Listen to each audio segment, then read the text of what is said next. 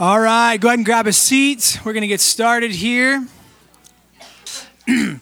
Okay, so hopefully you have your Bible. Go ahead and grab it really quick. Don't worry. I'm not stealing Brad's thunder tonight. You guys have had enough of me. Uh, hopefully you have your Bible. Grab it. If you don't, you can use your app or whatever. I'll, I haven't I haven't told Colton about these verses, but you can just listen along. Uh, Ephesians chapter four, starting in verse eleven. This is Paul writing to the church in Ephesus. He says this. He says, and he, talking about Jesus, right? So, and Jesus gave the apostles, the prophets, the evangelists, the shepherds and teachers to equip the saints for the work of ministry, for building up the body of Christ until we all attain to the unity of the faith and of the knowledge of the Son of God to mature manhood, to the measure of the stature of the fullness of Christ. What Paul's saying there is there's specific gifts that Jesus himself gives to his church, gives to the people of God. Okay, the apostles, the prophets, the evangelists, the shepherds, and the teachers. Okay, think about gifts for a second, right? He gives these people that are themselves gifts to the church, okay? My good friend Brad, I genuinely believe, is an Ephesians four teacher. His mind, um, his mind works differently than most minds. Like I read probably a book and a half a month. He reads like a book and a half a week, okay? So he's going to do a lot of reading for you and be able to give you a lot of information. But more than that, his like his knowledge and his brain, it really has been redeemed by Jesus for the purposes of Jesus. One of my favorite things about Brad is how excited he gets about Jesus, how pumped up he gets about Jesus. So what I want to do is I want to invite Brad up really quick. Will you give him a hand?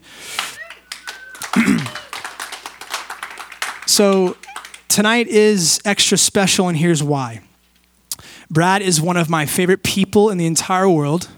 He is arguably my favorite preacher in the entire world, at least under sixty for sure. Come on. And tonight he's going to preach one of my favorite passages in all of the Bible. So it's like the trifecta, okay? It's it's pretty incredible. So here's what I want to do. I want to pray for you. I want to pray for him before he gets started tonight. Will you join me? Uh, Father, thank you for the gifts that you give us. Thank you that they don't exist for us to like make a name for ourselves or to try to validate ourselves. No, they exist for the benefit of others. Like you've given Brad a gift, you've given every single person in this room gifts, spiritual gifts to build up the body of Christ. We're like delivery boys and girls. We get to deliver your love to the people around us through the gifts that you've entrusted to us for them. And I thank you that Brad's a living embodiment of that. And I pray, God, that you would right now, uh, every heart in the room, would you just kind of help us to kind of lay aside um, what's been going on this week or maybe even what's been going on tonight with like an expectant heart that we're going to receive from you, Holy Spirit. We're going to receive your love through the gift that Brad is. So I love you guys very much. Love you too, Jesus. Amen. Amen. Guys, give Brad another hand, will you? Oh, come on. Love you. Thank you. Um, hello. Glad to be here. Uh, it is. It's a privilege being here. Uh, I love this couple a whole, whole lot. Uh, missed them a ton. We moved. We were a part of Restored San Diego all together, and then my wife and I, uh, God called us about two years ago to move from San Diego up to the Valley. We say L A, it depends on how well you know L A. We are northernmost part of L A, the least sexy part of L A. Um, it is the Valley. Uh, so it sounds cool on our website, Restored L A, but if you're in Northridge, it's not as cool as it looks. So um, we're there, we love it. God has like grown our heart back to that spot. That's where my wife and I grew up, so our family's there. Uh, it's it's fun. And when we moved up there, um, I remember this stage. Um, it, it's, it, it is fun. It's exciting. It's kind of awkward sometimes. Uh, when we started our church gatherings in our backyard, uh, we were there three weeks until a next door neighbor knocked on the door.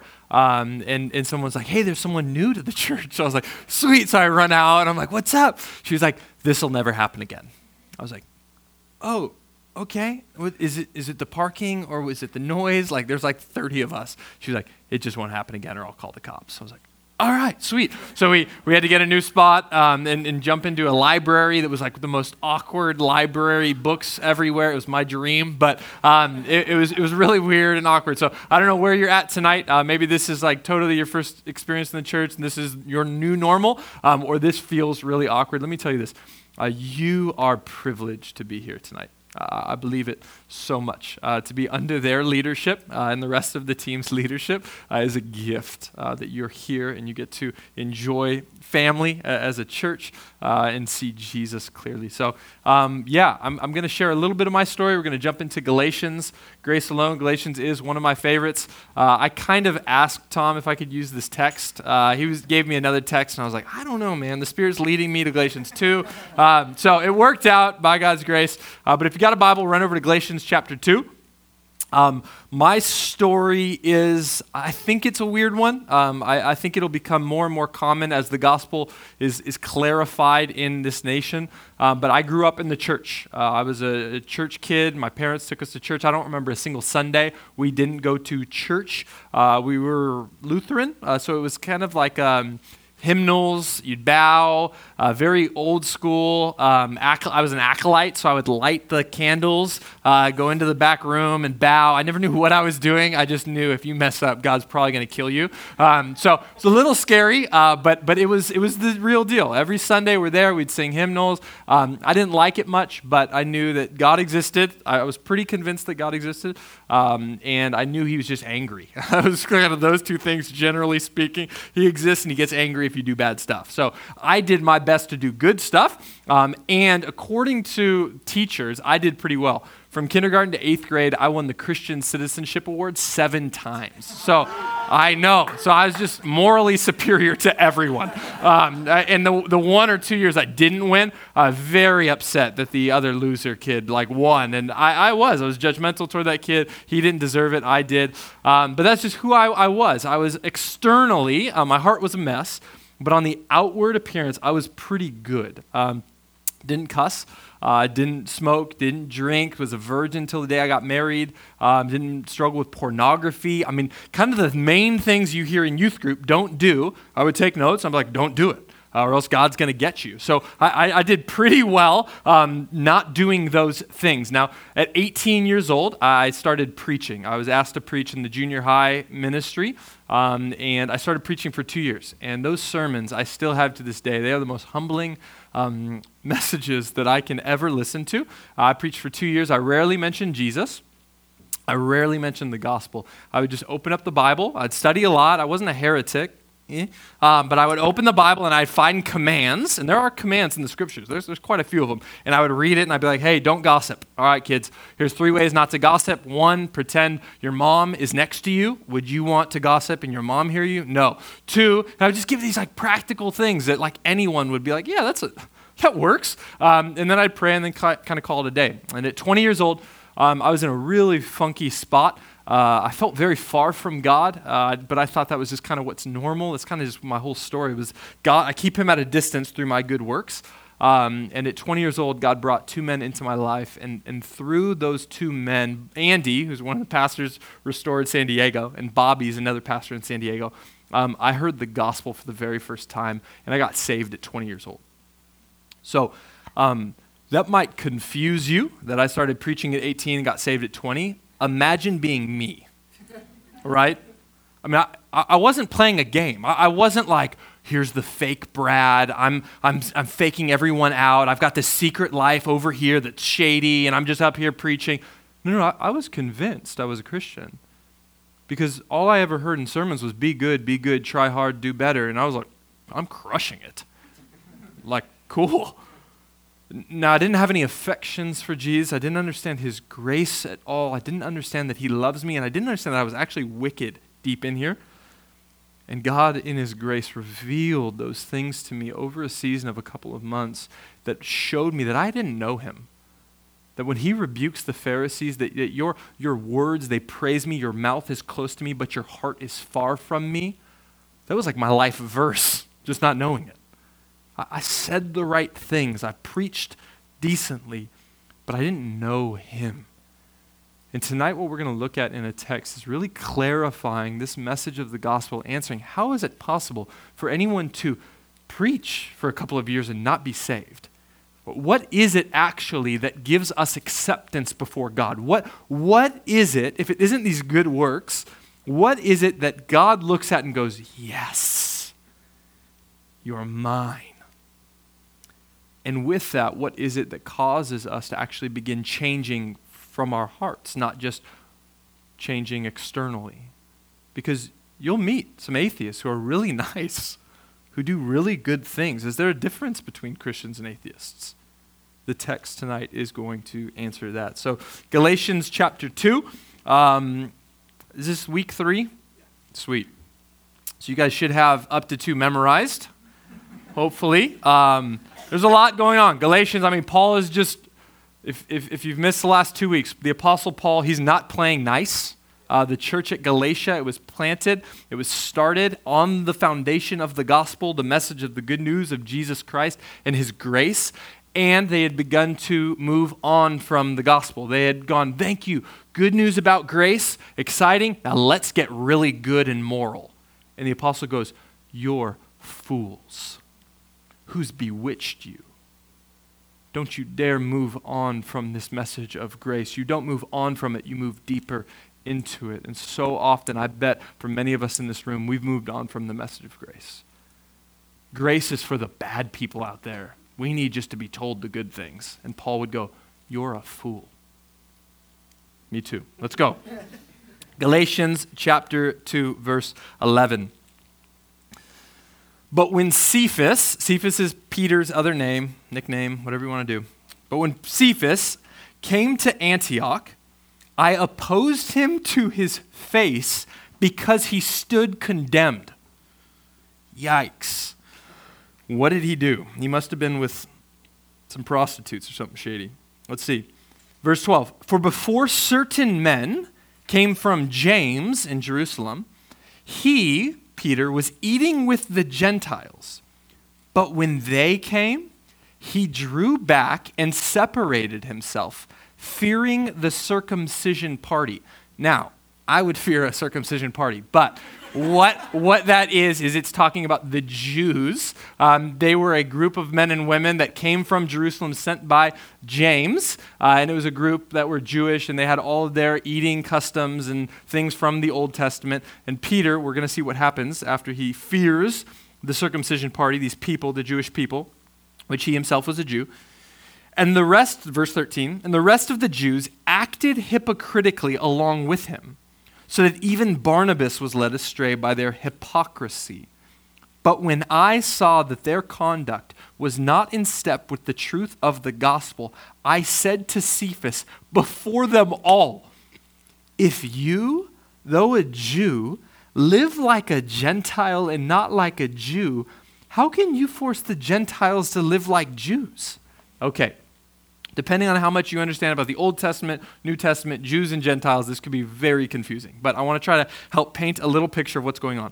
Um, Jesus was Jewish. Hopefully, you might not know that, but he was Jewish, like genuine Jewish. Um, memorized the Old Testament. He didn't have the New Testament yet. Uh, the, the, the, his scriptures were what we call the Old Testament. That was his Bible. Um, and, and, and what that Bible, the Old Testament, has are a ton of laws. There's six hundred thirteen laws uh, to be exact, and these laws were God's grace to his chosen people saying, here's how I want you to live. You're mine, I've redeemed you, I've rescued you from Egypt. You don't work in order to get me to love you. I've already proven my love by rescuing you from the slavery of Pharaoh, but here's what it looks like now to live in my family, to live as my kids. And he gives his laws. And some of those laws were food laws, dietary laws, um, purity laws for the temple, and all these different types of laws. So Jews were separated from Gentiles for a lot of reasons, but one of them was just simply their dietary laws. God had said, don't eat these types of foods, and you can eat these types of foods. Gentiles not, are non-Jews. Track with me, history lesson, just for a few, because it is important, um, they would eat anything. So it'd be really hard. It'd be like if you're gluten-free and you're at a party filled with tons of donuts, right? It's just like, this is, it's not fun. It's not going to work out well for you. You've got these different issues here. Uh, so Jews and Gentiles in some ways began to see each other as enemies. They were separated from them. So um, in Jesus, what Jesus did was he fulfilled the Old Testament law perfectly and created a new covenant with his chosen people, saying that now the Gentiles are welcomed into the family of God as well through his work alone, not through obedience to the Old Testament laws. Whole other story there. Tom will unpack it for you. But um, so the early Christians, think about this, the early, the earliest Christians, they were all Jewish. Jesus' first disciples, they were all Jews. So this is why in Acts, we're going to see Gentiles getting saved, and the Jews are like, that, yeah? Like, is that, is that okay? Like, non-Jews can be a part of this story? And Jesus is like, hello, that was the whole point of why I came, yeah. Um, so this is a part of it. So for them, they're, they're in the beginning stages of trying to figure out what this looks like. Different laws that they had always obeyed, different groups of people, now all coming together under the name of Jesus, eating together.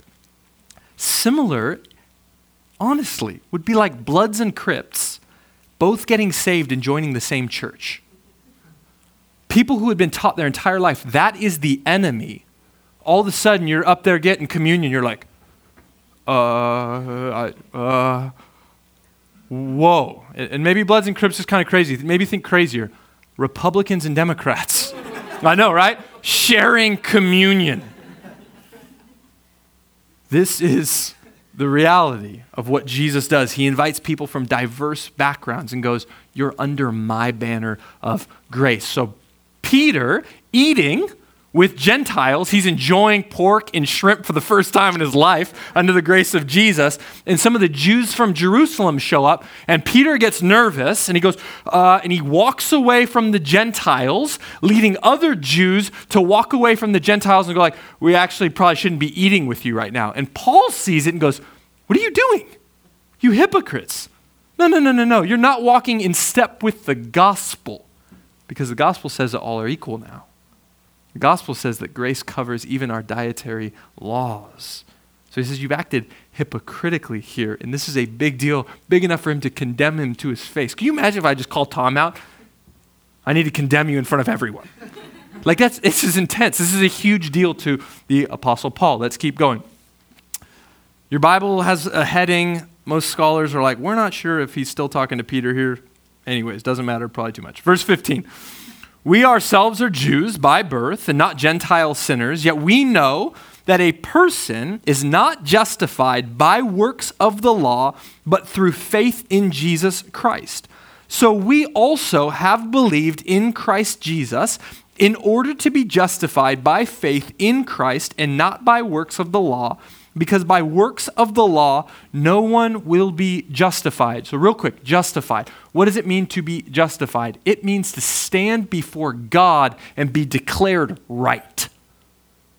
Can you imagine? Not, not your boss, not your spouse, not your best friend. God. You in his presence, and he goes, good. Be pretty awesome. And what Paul just said is that doesn't come by you being a good boy or a good girl. It comes by you having faith in the good, perfect work of Jesus Christ. Verse seventeen. But if our, but if in our endeavor to be justified in Christ, we too were found to be sinners, is Christ then a servant of sin? Certainly not. For if I rebuild what I tore down, I prove myself to be a transgressor. For through the law, I died to the law so that I might live to God. I have been crucified with Christ. It is no longer I who live, but Christ who lives in me. In the life I now live in the flesh, I live by faith in the Son of God who loved me and gave himself for me. Should be underlined or highlighted or something. It's a good verse. Verse twenty-one, they're all good. They're all inspired. Anyways, twenty-one, I do not nullify the grace of God, for if righteousness were through the law, then Christ died for no purpose. Okay, so one of the biggest issues the early Christian, the early Jewish Christians had was they were thinking that the law, God's commands, just when you think law, think God's commandments that were good, they were thinking that they could stand before God. If they obeyed them just enough, then God would go, Now you are acceptable to me. What Paul is saying is, no, no, no. If that were possible, then Jesus Christ died for nothing.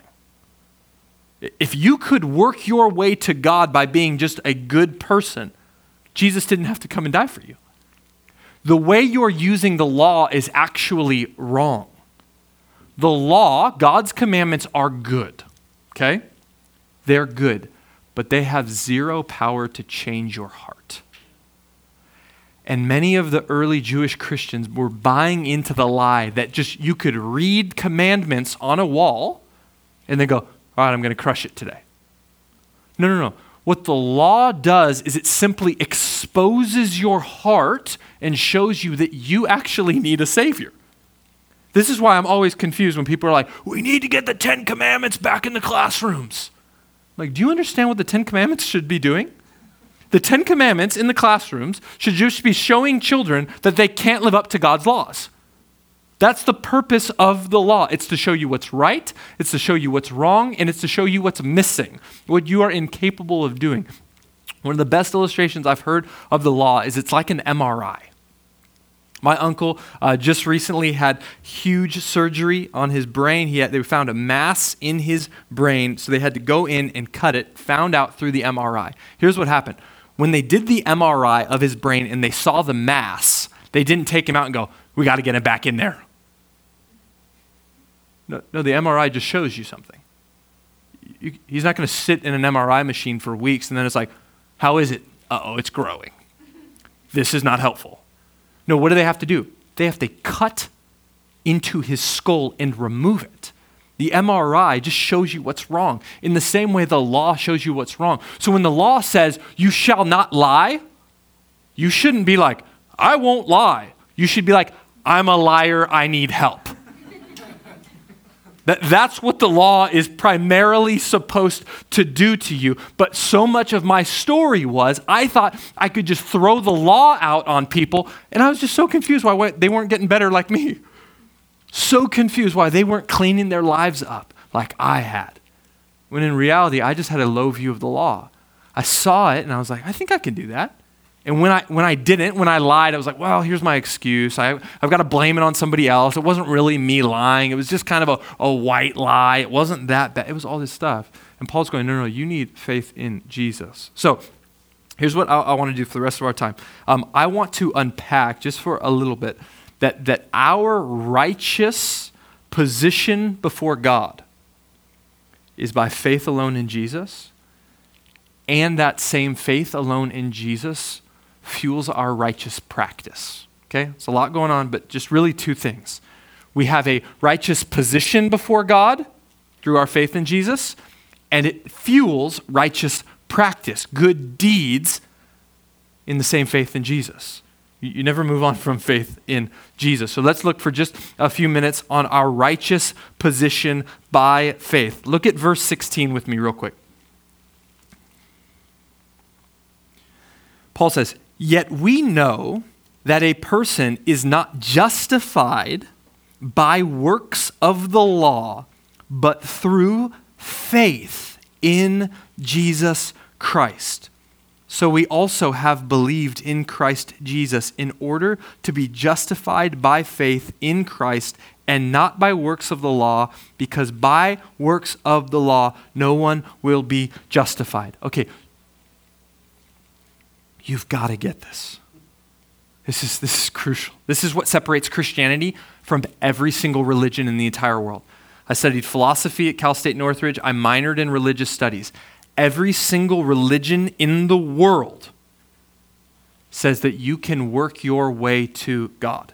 Different rules, different paths, different things, all that kind of different gods, different heavens, different, all that stuff's different. You have to work your way to get to it, him, whatever. Christianity is all by itself.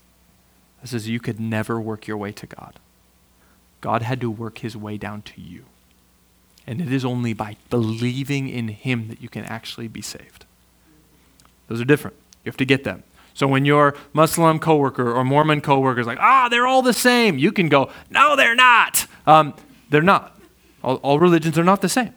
Christianity is all by itself, separated from every single other religion. Just fascinating, right? It's by faith in Jesus. And it's by this faith in Jesus that we're justified. Now, here's what's important. For those of you who are raised in the church, um, for those of you who maybe have a Christian background, we have to understand what faith is. The reason why it took me till I was twenty years old to actually get saved is because what I thought faith was, was having the right answers.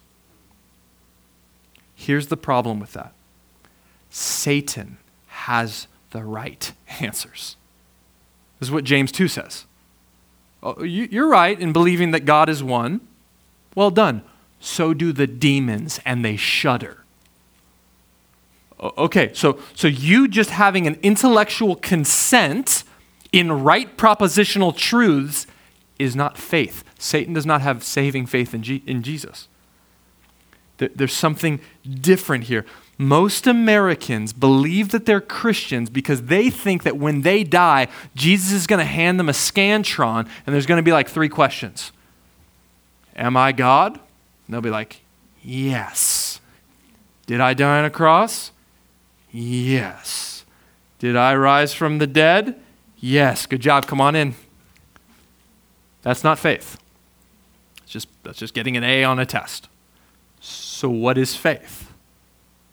Charles Spurgeon, old dead theologian, friend of mine, he says that faith consists of three things: knowledge, belief, and trust. A lot of Americans have knowledge and even belief, but not saving trust.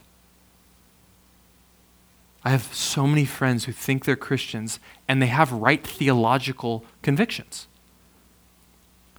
They believe, they believe. If you ask them, did Jesus rise from the dead? They're like, yeah. But they have zero fruit in their lives. They do not really know him at all because they don't trust him. And it was at twenty years old that this was exposed in my life, that I knew the right answers. I even believed, if I was given a test, that these answers are true. I had never trusted in Jesus because I didn't think I actually needed him. Here's the most practical question I can, I can challenge you with to ask you. Have you put your trust in Jesus? Not your knowledge. There's a decent chance if you're here tonight, you, you've put your knowledge into Jesus. Have you put your trust in him? When you stand before him, if he were to ask you, why should I accept you? Think of your answer. I won't call you out. Why should I accept you? If your answer is anything, anything other than Jesus, you're not a Christian. If it is because I'm a pastor, because because I was faithful as a husband, I didn't cheat on my taxes, I didn't cuss that much in public, it, it, it, whatever it is, if it's anything, I was a nice person, if it's anything other than the blood of Jesus, you don't know him, you haven't trusted in him. When I was twenty years old, my friend Bobby, I wasn't saved yet. I preached, I was preaching the high school ministry, and um, he calls me up. He was the new high school pastor. I was kind of the I was too young to be the high school pastor. I was functioning as it, um, but they brought in this guy who was a little bit older than me to be the high school pastor. And I preached the first Sunday he was there. And he called me um, that afternoon, and he said, hey, man, uh, I, I'd known him for just a few weeks. He said, hey, man, um, I need to ask your forgiveness for something. I was like, okay. I remember where I'm standing in Kinko's in Simi Valley. I was like, what, what? Like, I'm, I'm like, what did this guy do? It must be bad. And he's like, I need to ask you forgiveness. Um, when you were preaching tonight, this morning, I wanted you to do really bad so that the students would think I'm a better preacher than you. I just want to apologize and say just that's really wicked, and um, it's not God's heart. God wants us to uh, to all succeed and preach the cross, and uh, so I just want to s- say sorry. And I remember standing there on the phone thinking for the first time in my entire life, wait a second, that's how my entire life is run. I I always want people to fail miserably so I look awesome. I'd never seen that in my life. I never, I never vocalized that. No one had ever asked me, hey, how you doing? Oh, I'm doing well. I just hope everyone fails so I look awesome. I've, I, I've never said those words, but the moment he confesses his sin, I begin to feel anxious because I start seeing my sin for one of the first times in my entire life, and I'm going, this isn't good. And it was by Bobby continually confessing sins of pride, of judgmentalism, of lust, of greed, of anger, that I, I didn't want to hang out with the guy because every time he'd be like, dude, I'm sorry, man. Just confess sin. I'm like, stop it. You're making me feel bad. And I don't like feeling bad. I like feeling superior to other people. But he had such an awareness of himself and an understanding of God's grace that he was like, I'm a mess. And it was over the course of a few months that I just kept seeing more and more of my darkened heart and going, I actually need help. I never thought I needed help. Look at my uh, Christian citizenship awards. They're all along the wall. I don't need help. I'm crushing it. Because I've always compared myself to other people. I've never compared myself to the perfect work of Jesus Christ. And the moment I began seeing Jesus clearly, the more and more I would start kneeling and going, I need a Savior. I've been trusting in my own works. I've been trusting in my own plaques. I've been trusting in my own not looking at porn. I've been trusting in my I don't cuss, in my all of that stuff. I've been trusting in my good works instead of the perfect work of Jesus, and I did not know him. Can I beg you tonight to ask him, am I trusting in anything other than him? Anything will lead you from him. This is why verse twenty is so important, you guys. He says, I have been crucified with Christ. Follow his logic here for a second. I have been crucified with Christ. So you're dead if you're a Christian. Okay? It's no longer I who live, but Christ who lives in me. So who are you? Jesus? Sounds heretical. It probably is, but he's saying you're dead. The old you is dead. On the cross, you died with him as you placed your faith in him. The old Brad Sarian, the old Tom Logue, the old Chad Kloss, dead. It's like, well, I'm still here. Paul goes, I know. I'll keep going with this verse. And the life I now live in the flesh, I live by faith in the Son of God who loved me and gave himself for me. You must understand the good news of the gospel. The gospel tells us that when we put our faith in Jesus, we are united to him. This is probably the most important image of the gospel that we have in the scriptures, union with Christ. This is salvation. The reason you are an adopted son or daughter is not because you were the prettiest kid in the orphanage. It's because your faith has united yourself to the perfect Son, Jesus Christ. You will not one day be glorified because you're kind of glorious in and of yourself. You will be glorified because your faith has united you to the glorious one, Jesus Christ.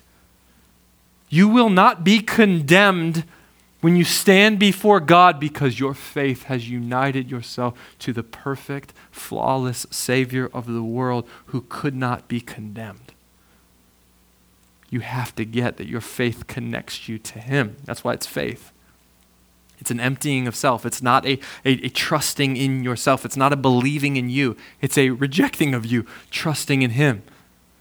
Charles Spurgeon tells the story of two men falling down Niagara. They're going down. Niagara Falls is about to happen. It is not a pretty sight as their boat had capsized. There were men on the shore, and one, they threw a rope to the two men, and they both grabbed onto this tiny little rope. And they just said, hold on, we'll pull you in. As a huge log was floating nearby, one of the men looked at the tiny rope, and he rejected it and grabbed onto the huge log, thinking that there was more security in the big log. And to his death, he plummeted. What saved the man with the little rope? His connection to the men on shore. It was his faith in them, not the size of his faith. It was what his faith was in the object of his faith. Some of you are like, I don't have a lot of faith. You don't have to have a lot of faith. You just have to have enough faith in the right person. There are men and women who have more faith than you, but their faith is placed in the wrong object and it will lead to destruction. Your faith can be like a mustard seed, Jesus says. He'll do the growing. Trust in him. And as we get this, we be- begin to be men and women who walk in good works. I'm a, I'm, I'm a fan of good works. I, I'm, I'm, a, I'm a grace guy. I preach grace relentlessly because it terrifies me that men and women could hear rules all day long and not know Jesus. But what Titus tells us, Titus two eleven to fourteen, is that grace actually trains us to renounce ungodliness. It actually makes us zealous for good works. So if you ever hear a message on grace and it doesn't get you more excited to obey God, it's not about grace. Grace frees you from sinfulness to obedience, and obedience is always better. And this is why we have to get what Paul says to Peter when he is literally acting hypocritically, basically racist, and he's a fearing man. What does he say? Look at verse fourteen. But when I saw that their conduct was not in step with the truth of the gospel, I said to Cephas before them all, if you, though a Jew, live like a Gentile and not like a Jew, how can you force the Gentiles to live like Jews? Paul didn't go to Peter and go, stop it. Which is which which could have worked, right? I mean, that, that probably would have worked in the moment. Did Peter be like, sorry? He would have walked away. What's he say? Your actions, your conduct is not in step with the gospel. What's the gospel? It's the good news of what Jesus has done. Paul sees all of life through the lens of the gospel. Too many of us think the gospel just saves you and then you move on. You're like, thank you for that, Jesus.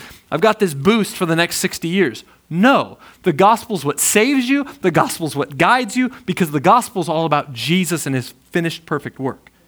So your actions, every single one of them, matter, and you're either stepping in line with the good news of what Jesus has done for you, or you're not.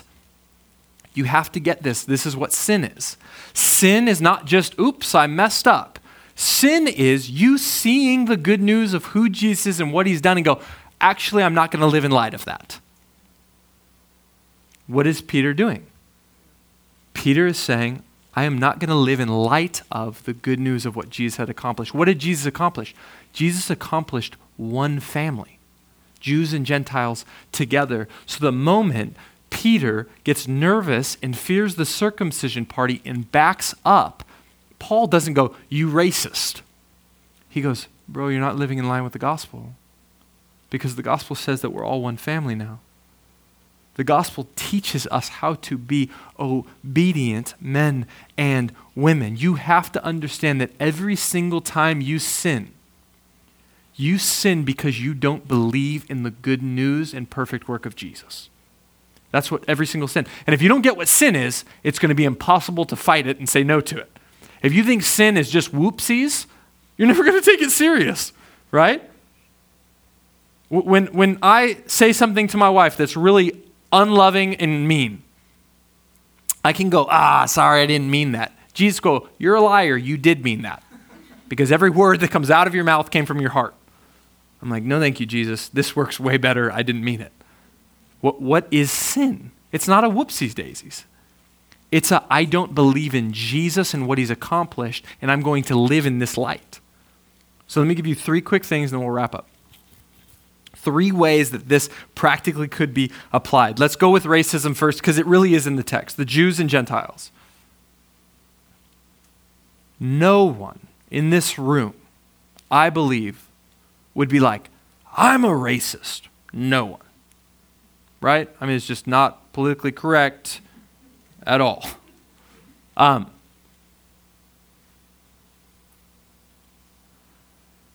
you'd be a fool to not think that there are some tendencies in your heart to think you're a little, to not believe the fact that you're a little more superior than other people. It's a part of what sin does. Sin puts you at the, the center stage of the story and says, you're the best. You're most important. And racism is just a byproduct of that. I'm the best. We're the best. I'm superior. We're superior. And we look down on other people. So is racism wrong? Absolutely. It's wicked and God hates it. Does God just go, stop being racist? No. How do we walk in line with the truths of the gospel with racism? Well, we have to understand what we're actually believing. We're believing that we're superior to someone else. Whether it's based on ethnicity, race, culture, whatever it is, I'm believing a lie in the moment when I say that quick thing or I have that ugly thought, whatever it is, what I'm believing is I'm better than those types of people. What does the gospel say? Romans three twenty-three says, all have fallen short of the glory of God. All. In the gospel, there is not a people group that is superior. In the gospel, all men and women are equally wicked and sinful, yet loved deeply. That's what it means to walk in step with the gospel. To see Jesus hanging on a cross for who? Everyone. And for you, when you have a thought that you are better, maybe it's not race, maybe it's age, maybe it's socioeconomic status, maybe it's something else in you that causes you to go, those types of people. When you hear that thought, you must immediately beg Jesus for forgiveness and go, it's not in step with the truth of the gospel. That person, whether he or she is homeless, whether she or he or she is unemployed, whatever it is, is equally wicked as I am and equally loved. That's the truth of the gospel, and it creates a deep, deep humility. Okay? There's racism. We also see the approval of man. Peter, what does he do? He's hanging out, I think classic teen drama movie, right? There's like the dorky kid and the cool kid. It's kind of like starting to like this kid. And kind of one day on the lunch table area, sits down with him, and then all the other cool football players come over, and he's like, yeah, you're stupid, and he walks away. Like, that's what's happening here, because he cares about what they think. This is what we do all the time. What does it look like to walk in the truths of the gospel when it comes to approval of man? Here's the reality. All of us really like the other people's opinions. We crave people to like us. This is why social media is a huge deal. We crave desperately for men and women to like us. What's, is there a problem with that? Probably. Um, I was going to say in moderation, but I don't know. Um, we don't need people's approval. This is why Paul in Galatians one ten says, am I, am I living for the approval of man or of God? Friends, I had to get rid of my social media because I would find myself on Instagram just refreshing to see how many likes I have on that new picture. I know I'm alone and no one here does that stuff. Craving more followers on Twitter. Craving more retweets because I just posted something that was brilliant. Craving men and women to go, wow, you are special. It's not walking in step with the truth of the gospel. The gospel tells me that through the cross of Jesus Christ, that God himself looks at me and says, I love you, and my love is enough for you. Psalm sixteen eleven, in his presence there's fullness of joy. At his right hand there are pleasures forevermore. Who am I to think I need someone else's approval? Think about all the stupid things we do just trying to get people to like us. Whether it's drinking too much. We had somebody in our church recently got drunk New Year's Eve. Talking to her. Why? It wasn't because she was just craving alcohol. She was with a group of people who were drinking, and she didn't want to be the one who didn't have more drinks in her hand. So she just kept drinking just to be a part of the crew. It's like, honey, the God of the universe looks at you and goes, I love you. I, I approve of you. I like you. You don't, you don't need them to like you. That's walking in step with the truth of the gospel. And the last thing is, is, is let's just throw out, just for fun, contentment in marriage. What does it look like to walk in step with the gospel in contentment in marriage? Well, the reality is that all of us as sinful men and women, it is very real that we lust after other men and women who are not our spouses. And when I was in junior high ministry, what we used to do with the kids that were struggling with pornography, they'd wear a rubber band and they'd have to snap themselves every time they looked at porn or something. Yeah, that works. No. What's, hap- what's happening in our hearts when we lustfully long for someone else? What are we saying? Jesus, you're not enough for me. I need more. Jesus, I don't trust that you're sovereign over the marriage decision that I've made, and I need my eyes to look elsewhere. I'm not walking in step with the truth of the gospel that he's enough for me, that his love is enough for me, even if my marriage is a train wreck. I was talking with a buddy a few years ago who's struggling with pornography. And I said, dude, how do you say no when you do say no? Like, like what's your what's your what's your game plan? Like you're feeling struggling, you're feeling tempted toward porn. What do you do? He was like, well, I just I tell myself, like, dude, you have a beautiful wife. I was like, how's that working? He's like, it's not great. I don't know why. I was like, because there's maybe more beautiful women on the internet than your wife? Like, like if game plan is my wife, you might find someone more beautiful. And then what? Game plan must be a satisfaction in Jesus alone, that he alone can fill my desires of loneliness. He can fill my desires for comfort. He can fill my desires for approval, that I can find in him through his finished work at the cross, that it's enough. And I can say no to even things like porn, even things like drinking too much, because I have him. This is what it looks like to live in line with the truth of the gospel rather than just saying, stop it. I would beg you, church, that as you continue pursuing Jesus, that you would see that every single sin is a result of you not believing that Jesus is better. And that you would pray your face off until you see that what he's accomplished on the cross was for you. The Apostle Paul generally talks in plural. You, when he's saying you, it's generally the church. Here, twenty. Jesus, who loved me and gave himself for me. He gets personal. Yes, Jesus died for the sins of the world, but he died for you. Why? Because he loves you. That is the only truth that will be able to woo your soul to say no to sin. Say yes to him. Let's pray.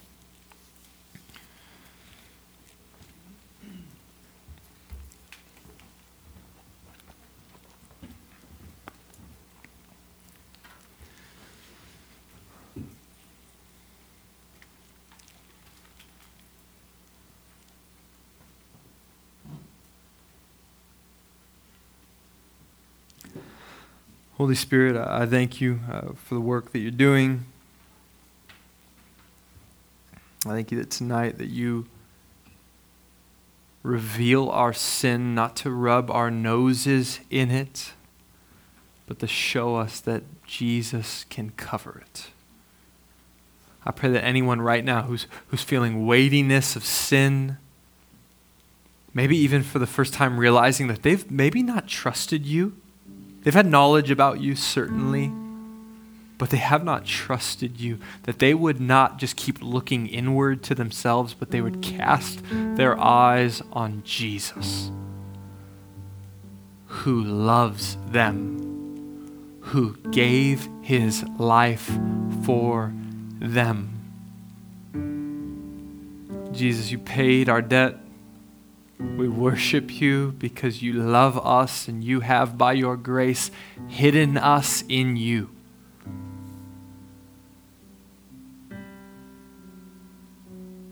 Thank you for your mercy. We praise you and worship you. Thank you.